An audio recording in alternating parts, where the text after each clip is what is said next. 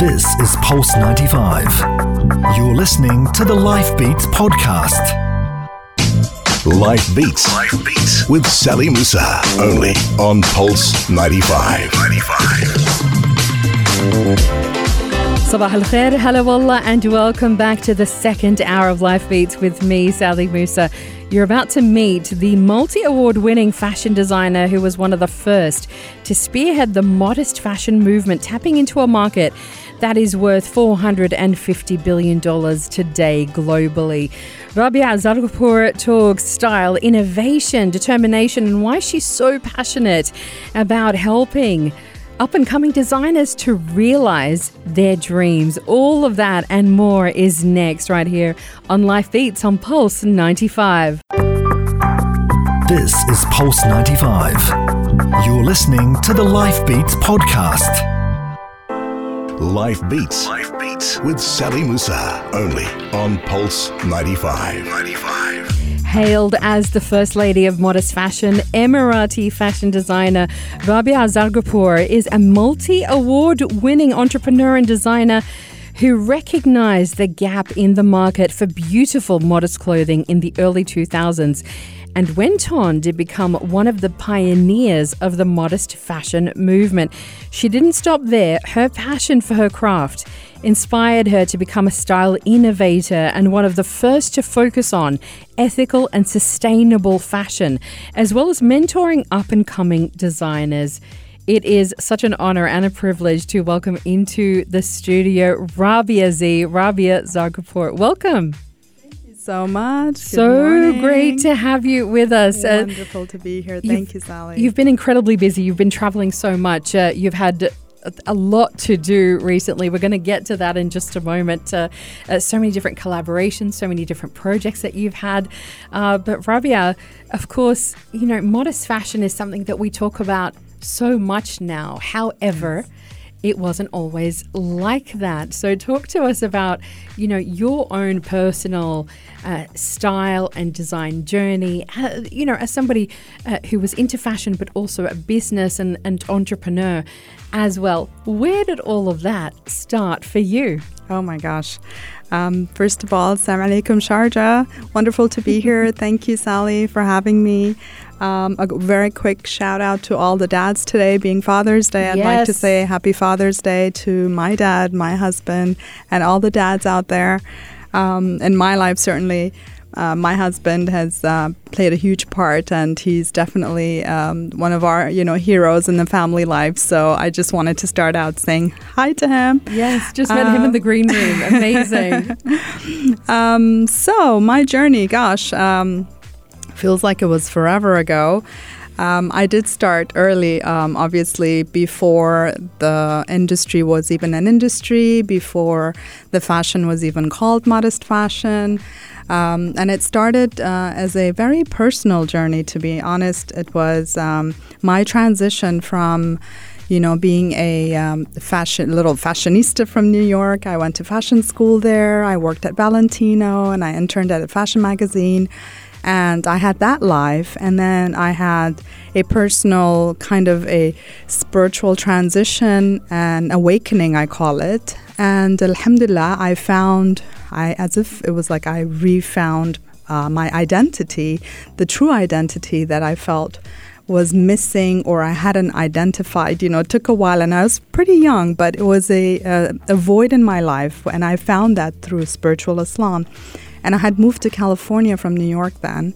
And um, I just felt that, you know, it was time. And though I grew up here, you know how it is. You do take Islam for granted. You do take your life here for granted. But in, in the US, it's a different story.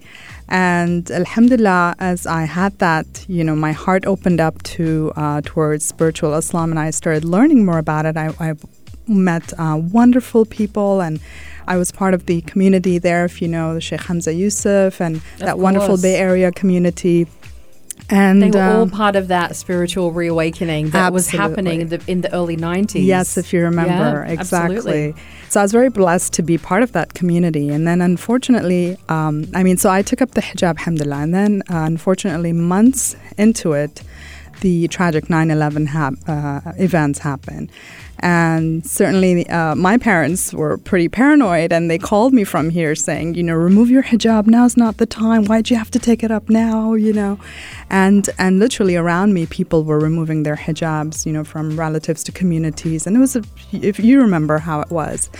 So um, for me, there was two shocks. Uh, one was, of course. Um, from being a fashionista, you know, and uh, transitioning into uh, conservative, modest fashion, I was pretty depressed that I couldn't. Here's my superficial side, right? So I was like, what? There are no shops, no stores that I could shop at anymore. Because there was nothing in, in 2000, 2001. Couldn't find, you know, shirts that were long, long sleeve. And this is California I'm talking about, right? Even New York. And so you have that, right? So that You was that side of me. You say it's your superficial side, but actually, and this is something that I've heard you say as well. You know, fashion is how we express ourselves. Correct. So actually, it, it's it's something that's incredibly profound, and I don't Yeah. think that we give that enough credit. You know, and Hmm. at that time, you know, when we were all finding, you know, our spiritual identity, Yeah. how we dress and how we express ourselves in the world. Very that true. wasn't there, was it? it wasn't there. Yeah. It wasn't there, exactly. And I did hide behind uh, the abaya for some time. I was wearing abaya in California the first few months. And of course, then that got interrupted um, because the hate crimes were so rampant. You couldn't just step out in an abaya in California. So, um, so two things. Like I said, there was this side of me, and then there's the other side of safety and security. And and so I decided um, that I wasn't going to remove my hijab. That certainly wasn't an option. So what do I do? I said, you know what? I'm a creative person. I can certainly do something. Um, and I felt responsible. I should do something at least to help myself first, and then you know just my sisters and friends around me. And that's how it started, to be honest. So, mom was here, and she had, uh, fortunately, her tailoring unit, and it was a really decent unit. Like she had, you know, over 20 uh, staff and, and tailors. So I started to uh, utilize that, and I started. The first thing I ever designed those days was this um, ready-made turbans. Even though I I hardly wear turbans, but need of the hour then was to be able to step out and not look so Muslim. Do you know what I mean? Right, with the absolutely. hijab. So you were responding to what was going on at the time. So Exactly. you know, two things were going on. Muslim women wanted to remain covered, Yes. but not to be such obvious targets at the time. Which Exactly. Mm. you know, the, uh, similar things were going on in Sydney, in Australia, where I was, and Yeah. you could really feel that. So Yeah. you know, that's uh, that's amazing that you were thinking like that and Yeah. thinking. You know, this is really at the top of the agenda at the moment. Yeah, exactly. Mm. And and that's it. You know, started with that, and then just basic long tunics and workwear, uh, work shirts, just three, four different like basic kind of items, and breathable, colorful hijabs as well. And subhanallah, what I realize is just by that, you know, small change in, in dressing. Um, outside whilst all this craziness was going on and there was a lot of hate crime and you know people um, really unfortunately looking down at our women and women in hijab what started to happen with this kind of uh, taking time to really put something good together uh, you know look more presentable wear a more colorful hijab and you know style it in a very kind of modern way uh, what started to happen is people would stop and ask me questions about, hey, where are you from? What is this thing called you're wearing? It's really interesting. And so what I realized is that, huh, just doing that actually, the fashion that I'm creating is, is um, I'm able to dialogue and open a dialogue with people about it. And it's not as threatening, right? So it's more inviting. And that fashion really became that um, conversation and that, you know, it was a great way for me to break the stereotypes and talk about Islam, talk about hijab, talk about how, you know, I'm an empowered woman, I'm an independent and successful woman. This is my choice, and I actually love fashion. I have a background in fashion. So, stuff like that. It was a way of building bridges. Absolutely. that was so so vital and so needed at that time. At that time, exactly. Yeah. And that's it. That's that's how I started. But we're going to get into your uh, journey a little bit more in uh, just a moment as an entrepreneur entrepreneur and a fashion designer as well, because you know it, it it's a lot more difficult than it sounds. Of course. you know, creating uh, modest fashion. Ah, yes, yes. Uh, the fit. You were one of those who innovated the fit, and, and we want to come back and talk about that in uh, just a moment. Uh, but I, I kind of want to touch on one of the things because you were facing kind of uh, you know obstacles from two sides. Yeah. So uh, you know from the US, from people around you, that th- there were you know all of the the things going on with 9/11. At that time, early 2000s, modest fashion wasn't a thing yet. No. So when you're putting women in hijab on a runway, you've got a whole other lot of of kind of you know thoughts and and that was a new thing. That was a new thing, and you faced backlash. We have to be honest Of about that. Of course. Yes, absolutely. Why was that? What happened? Well, first of all, it was it wasn't done before, right? So it was new, and anything new can be scary. Change can be scary, um, and second of all, um, you know, fast forward obviously today when we see all the influencers and, and we see so many uh, you know fashion personalities and celebrities and others uh, in our industry uh, it's the norm right? But back in the days uh, clearly it wasn't. Not only did we not have social media um, but um, we were doing something that didn't exist in mainstream fashion. It didn't exist in muslim fashion or islamic fashion as they called it. Um, it was new so, um, yes, for me, I felt the need to really kind of be at your face Muslim on the runway. And I did that on purpose. It was really to send that message across to show people. Like I would, you know, majority of the shows I've done are mainstream shows. And alhamdulillah, they would invite me and it was always an invitation and I would go. And so the you know, models are all obviously non-Muslims and they're from the mainstream industry, and uh, it, it was it would be very interesting to see how you know some were excited and others were like, "What is this thing?" and whatever. But the point is that they were non-Muslim mainstream models, and I would, you know. Do the hijab and wear where not even a string of hair showing, no neck showing, nothing. And I, like I said, I did that on purpose to send my message across because, you know, I styled them very stylishly. I dressed them powerfully, colorfully, and I wanted people to know that you know this is this is an identity of Muslim women in a lot of places around the world, like in so many different demographics. This is what Muslim women represent. We are, you know, empowered, we're stylish, we love fashion, but we don't like to compromise on our faith, and we do know how to balance both. So it was a, a stereotype I wanted to break in so many ways. Um, and alhamdulillah, it, it worked. But yes, the backlash, of course, from mainstream was that, you know, how can you? Fashion is about showing skin. What do you mean, you know, not showing skin, right? And then for Muslims, of course, it was, well, this is too attractive and, you know, you're making it too beautiful. And so, yeah, I had to, I had to juggle between both until, you know, Until you carved out a whole new space. Exactly. Which was the beginning of the modest fashion movement. We're going to come back and talk Yes. about that in just a moment. Rabia Z is here on Life Beats on Pulse 95. This is Pulse 95. You're listening to the Life Beats podcast.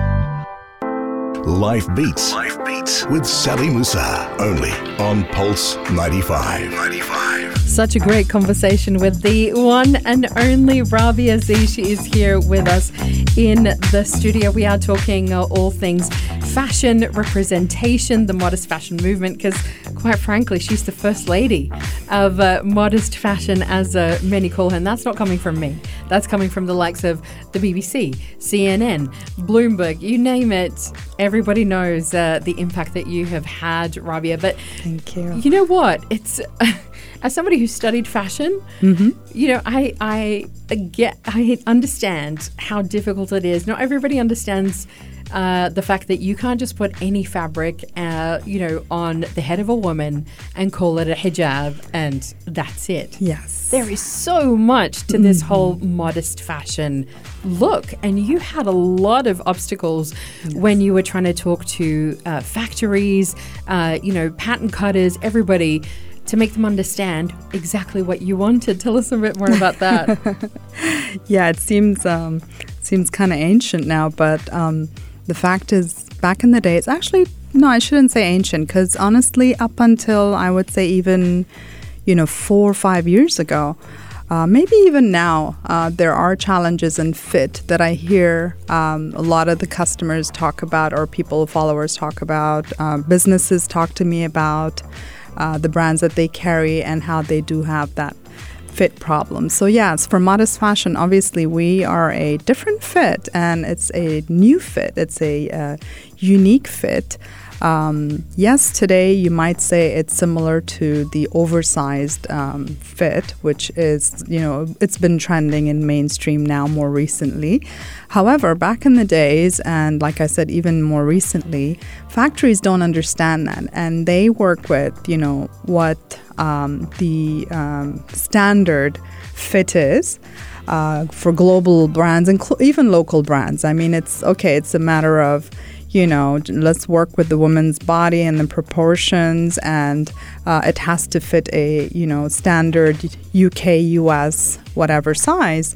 And so they don't understand that, no, for us, it will always be a bit of extra fabric. It will always be looser. It would always require you know, um, the fabric to move away from the body and not show the entire shape. And like I, you know, I mentioned earlier to you, uh, we once hired someone who had 30 years experience in pattern making. And when I told him that, okay, here's this, you know, basic look, and uh, forget about the more complex drapes that we do and the technical cuts that we do. Here it is. Let's let's create a body base based on uh, this uh, design. Um, you know, just let's do a standard small, medium, large XL, or you know the funniest thing when he finished it, I was in shock because it was so tight. It was like a fitted, small fitted, and he didn't get it. And his experience actually was in um, Asian countries, so you know where they do actually design. Drape. So yeah, like the shalwar kameez and stuff is loose. So mm. He couldn't understand. He's like, "But what do you mean?" But then the you know the waist size is this. What do you mean it needs to be you know uh, ten uh, uh, centimeters more or, or you know five six inches more i'm like yeah because it's a modest fit so you know things like that um, challenges like that uh, working with factories, you know, making them understand that yes, of course, uh, it will be more fabric. Yes, it will be looser, and it's okay. It's normal for us. This is what works, you know.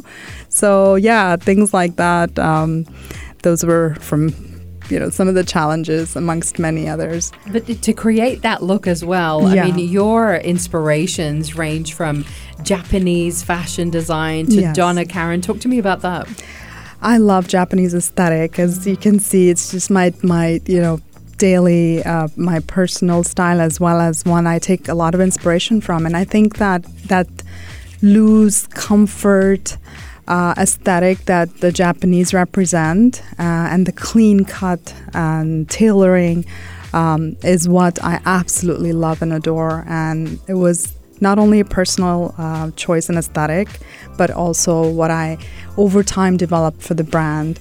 Um, I love Donna Karan. Uh, it's such a shame that she no longer does Donna Karan, the label. It's pretty sad.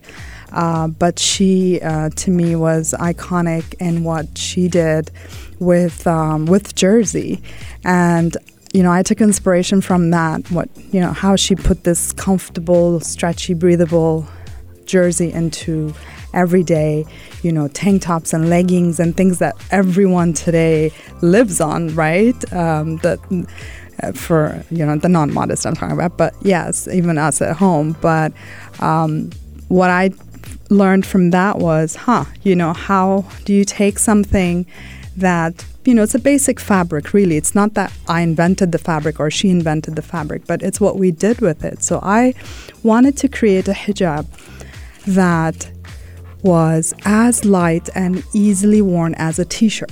Exactly. That comfort of wearing a t-shirt is what that I ease. want. That ease, that yeah. comfort, that breathability, you know.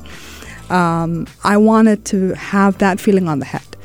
And so that's what I did too. So I said, you know, let's let's try this. And at first it was hard because you know getting the right GSM, the weight, getting the right size, getting the right luster, um, you know, how much cotton, you know, bit of lycra actually helps it. So it, it took a while to develop, but when I did, alhamdulillah, I mean, yeah, you know, one should be upset that it's the most copied thing in the world, but I actually take pride in it because it's like a movement again that I started just for the comfort and the ease and breathability um, that I wanted women to experience all over the world. And alhamdulillah, it, it got it picked up and it's like the most popular, one of the most popular hijabs in the world, which in the Gulf they refer to it as Kuwaiti because Kuwait really picked it up and, you know, it's been booming. That's so uh, in interesting. I didn't realize it was Yeah. a Kuwaiti thing. Wow. Okay. Yeah. But that's the thing. You started this whole Jersey hijab Yes. uh, thing, and as somebody who wore the hijab for years, really, Jersey is uh, the fabric. Yes. You know, if you want to wear a hijab, if you want to feel comfortable Effortless, cool, no pins required. no pills. You you just wrap it Just- and off you go, and it stays in place. stays doesn't place. slide off. It's amazing. but this is how you know. But part of what you started. We're going to come back in just a moment.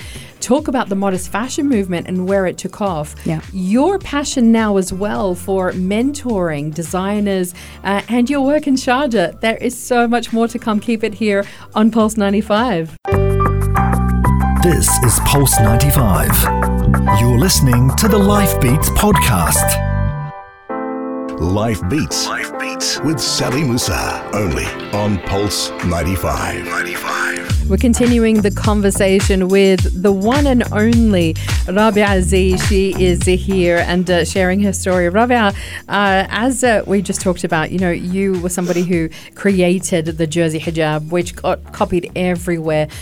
And it's important for people to realize, you know, you started the modest fashion movement before it became a modest fashion movement. And you know so uh, talk to us about that how you know from the time uh, you know years ago when you started in uh, this direction and how all of that grew as well to become you know something that we talk about as mainstream now. Yes. it is so everybody wants it you know even those who are non-muslim they want to dress more modestly. They see what's being created uh, and these are designs that they're after now as well. Exactly. Alhamdulillah, it's um, it's come a long way, and um, yes, all this talk makes me feel old, but uh, Not at all. it's been uh, gosh, You were a baby back while.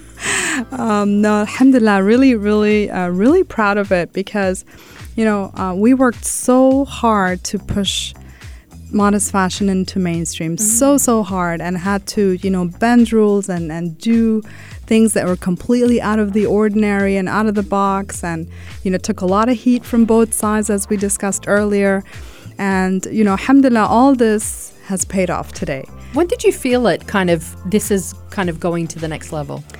Well, when um, so if I can say this on record, so ages ago and early on, um, I had um, almost tied in with two major collaborations, and you know I'll name one of them now, um, H and M. Uh, it didn't go through. It it was they were very interested, and the people in in the middle uh, pushed it all the way, and we worked very hard. And I went to Sweden, and um, you know it was looking great.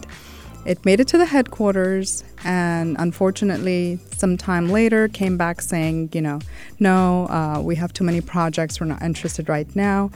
Um, but we knew, I knew, I knew that it had to do with the hijab aspect of my brand, promoting modesty and hijab, right? So I knew it was too soon, and I'm talking back in 2010 was the last time we had that conversation, though it was started earlier.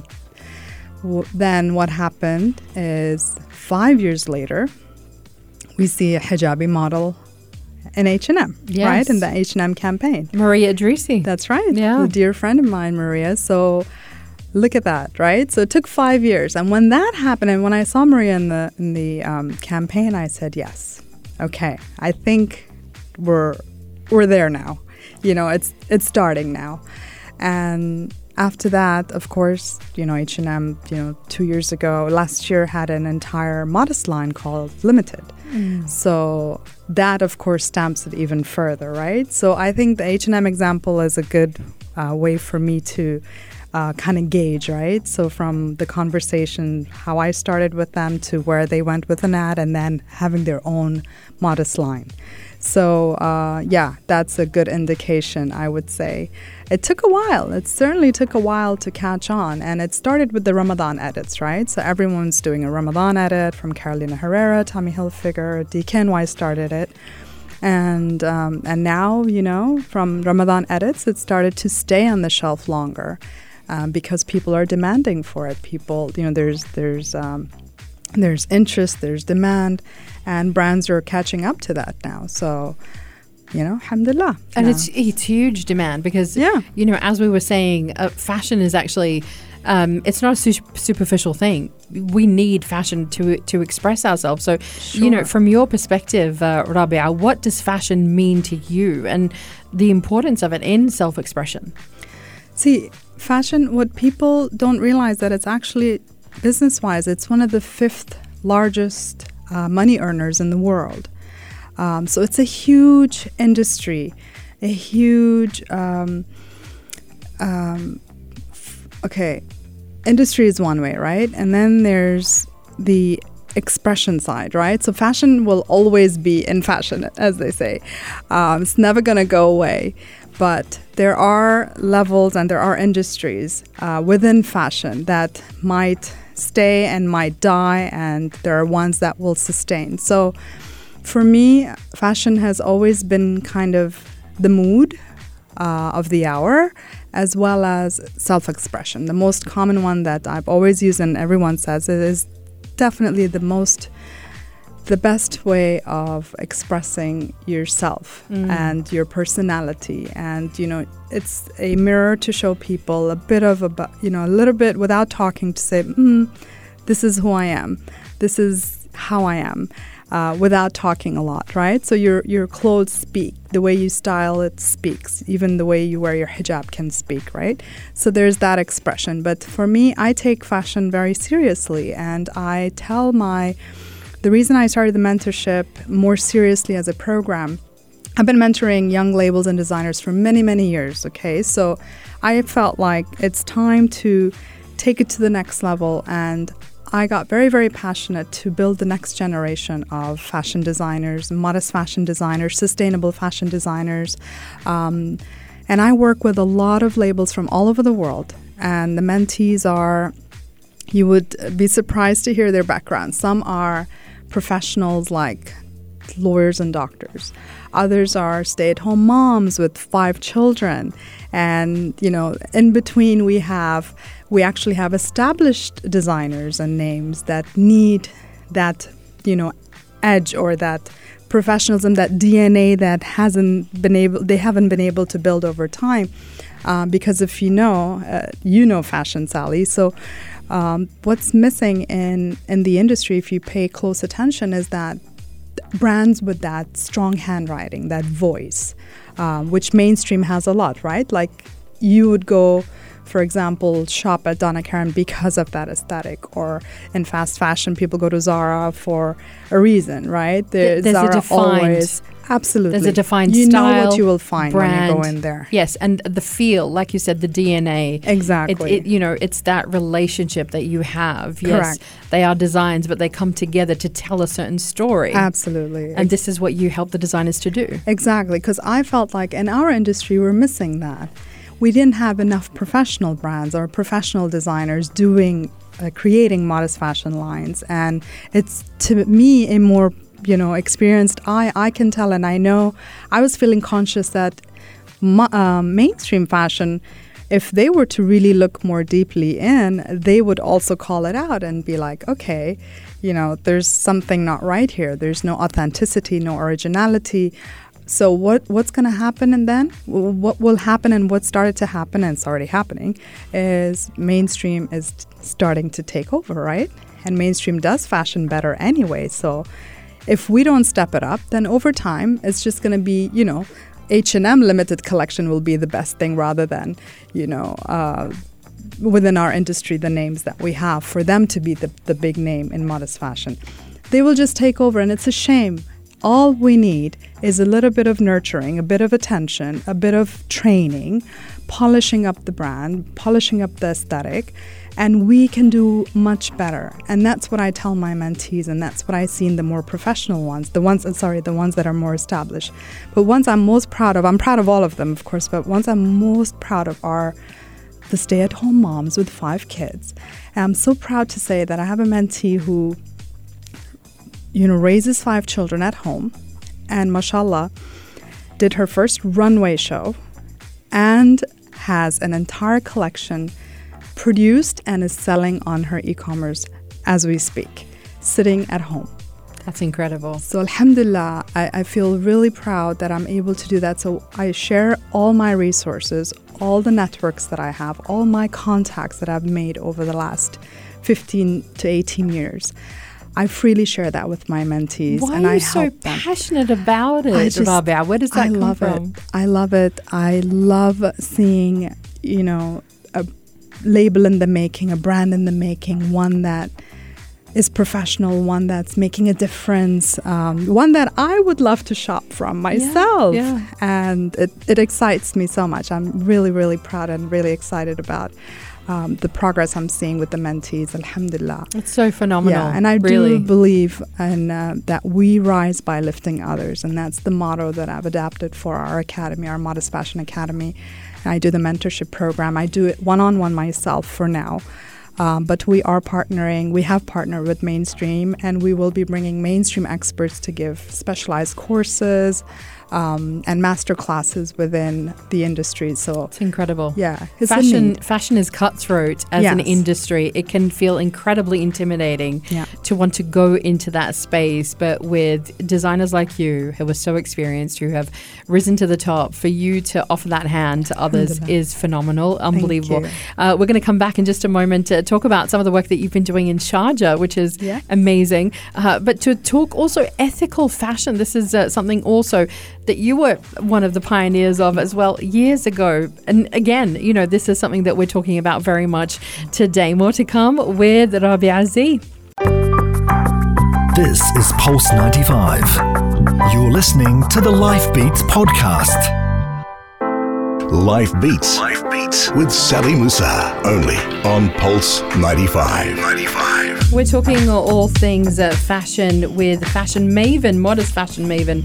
Rabia Z, she is with us in the studio. But uh, something we were discussing earlier, Rabia, is uh, the impact of social media. Uh, on uh, people, how they feel about it. It's it's getting a lot of celebrities down, but you know it's interesting talking about social media and the impact of it on the space of fashion and even modest fashion. That has really changed the game, and I'm really interested Yes. to get your thoughts on that. Well, I'm uh, one of those that are pretty controversial when it comes to my opinion on social media. Um, okay, let's let's see how I can put it. So for me, um, we started when we started. We started pre-social media, right? So I'm definitely more used to um, regular media, print media uh, TV, journalism, and all of that, right? Uh, social media changed the game completely, of course. And for us, we missed out on a lot because we, I took a break when my twins were born. Um, and this is in 2012. They were premature, three months premature. So I had to kind of stop everything I was doing and pay attention to my, my newborn twins. Um, and I decided to actually take two years off then, which went on to three years. But um, that time when I took the break is when Instagram just had started to just kind of sneak up on us. And today, obviously, it's the most uh, most used, probably the most popular uh, outlet of social media.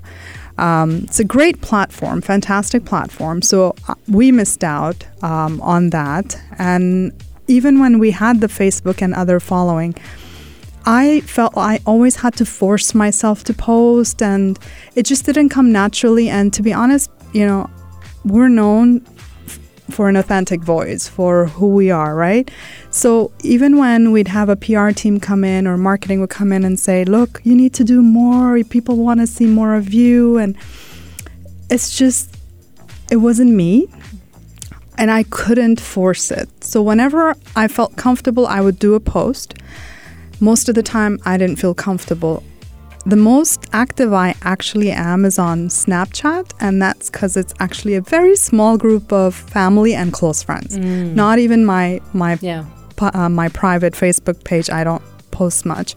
I should post more as a brand. Yes, absolutely. I would rather have you know the right teams in place doing those posts for the brand. I do believe it's an amazing marketing platform.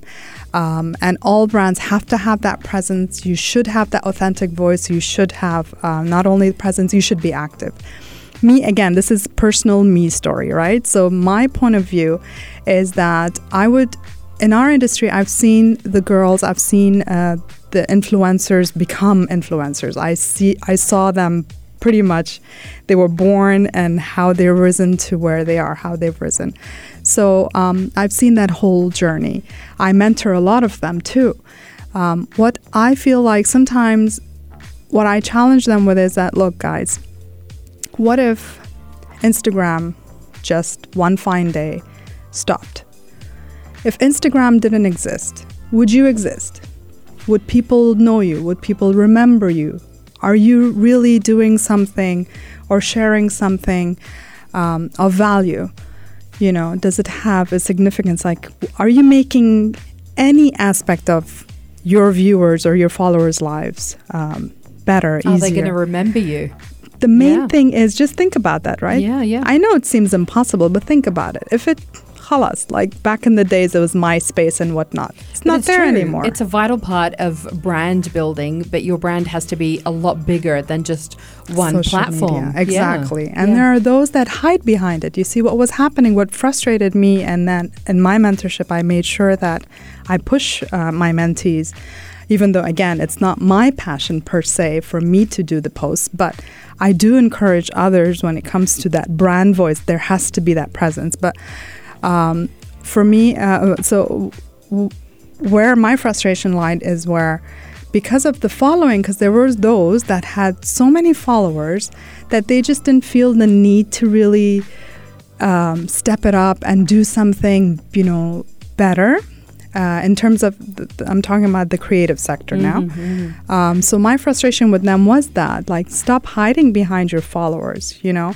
If those followers didn't exist is this what you would be doing? If you are creating this look which a lot of the times unfortunately in the industry as you know and you've noticed it's just a copy paste kind of uh, industry right? Unfortunately everything is just copied from here and there you put three four pieces out there in your social media and you say limited collection sold out in two days three days wow yeah because you've only made those three pieces and mom and sister and best friend bought it you know i mean i love the entrepreneurial side but what i'm saying is i'm not saying this to put them down i my frustration is guys come on you can do better Yeah. you can do better. Get out of that. Get out of your comfort zone. Get out of your comfort zone to create something that's you know long lasting that makes a difference that something you'd want to be remembered for you know it's not sustainable if you're going to keep copying putting those couple of stuff out there it's not sustainable Speaking of sustainability, uh, very quickly, just your ideas about ethical fashion as well. You're one of the first who was kind of going, I'm not putting out, uh, you know, the polyesters and, and the synthetic fabrics because of the impact that they have on the environment. It's huge. It is huge. I can't even express uh, the seriousness of where we're at today. Um, synthetics, I'm not completely against if it's recycled. We do recycle synthetics, or if it's um, you know forest friendly like viscose. Um, so sustainability is definitely the future of fashion, and whoever is not starting to educate themselves towards it is going to miss out on this huge, not only as an industry, I'm saying those that are more in, interested in the industry. Environmental wise, I can't, I don't even want to begin. I don't even want to begin. Like these polyester hijabs that I'm so against. Um, I, we've we've never had them in the brand. We've never created them. We never wear them. I don't wear them, and because I don't wear them, I do not offer them to my my followers either. Because you know when you throw that, because that will get thrown away at some point, even if you're hand handing them down to others, at the end of the day, it will end up in a landfill. And it will not biodegrade. No. This is something to, to No. keep in mind. Uh, I, I wish we had more time to talk to you about this. You know, No it's something you're so passionate about. Uh, just very quickly, in the Mm-hmm. last minute, um, you know, you've done uh, some work here in Sharjah as well with Irthi, which we love so much. Yes. Azyami. Yes, Azyami. I love the Azyami program. It's a wonderful program for young designers and established designers. Um, we were part of Azyami with my sister last year um, to develop the actually our accessories line, Rabia Z Accessories. One segment of the accessories was that we wanted to create um, Afghan embroideries um, in a in a new way, in a new context, um, into prints um, for hijabs. And Irthi, you know, being Crafts Council, were the per- they were just the perfect uh, people to partner up with, and we got accepted together. My sister's not experienced, so we got accepted together at Azyami, and we got you know the training mentorship. Um, for her, it was definitely um, she loved the whole learning. For me, obviously, it was a repeat of everything I knew, but the networks and, you know, the oh my God, the people behind it, uh, the teachers, were, you know, were very good friends. Uh, it's I highly recommend this program to any Fantastic. young and established designers that would like to take their brand to the next level. Uh, and uh, very quickly, I do want to mention my my history with Sharjah, uh, and my love uh, started with um, my um, dear friend today, uh, Manal. And Manal is um, Yes, You know. Ataya, the Director General of Sharjah yes, Museums. Because yes. she actually she exhibited your collection. She did way back in 2008. Amazing. She was the first person to acknowledge our work and put it out in a museum. Rabia, I feel like we have so much more that we need to talk to you about. Unfortunately, we've got to leave it there. We are out of time. Thank you so much No for worries. joining Thank us. you. It's been such a pleasure. Thank, Thank you for you. having me, Sally. That's it for us. Thank here you, today. Sharjah. we'll be back with you again tomorrow from 10 a.m. right here on Life Beats. This is Pulse 95. Tune in live every weekday from 10 a.m.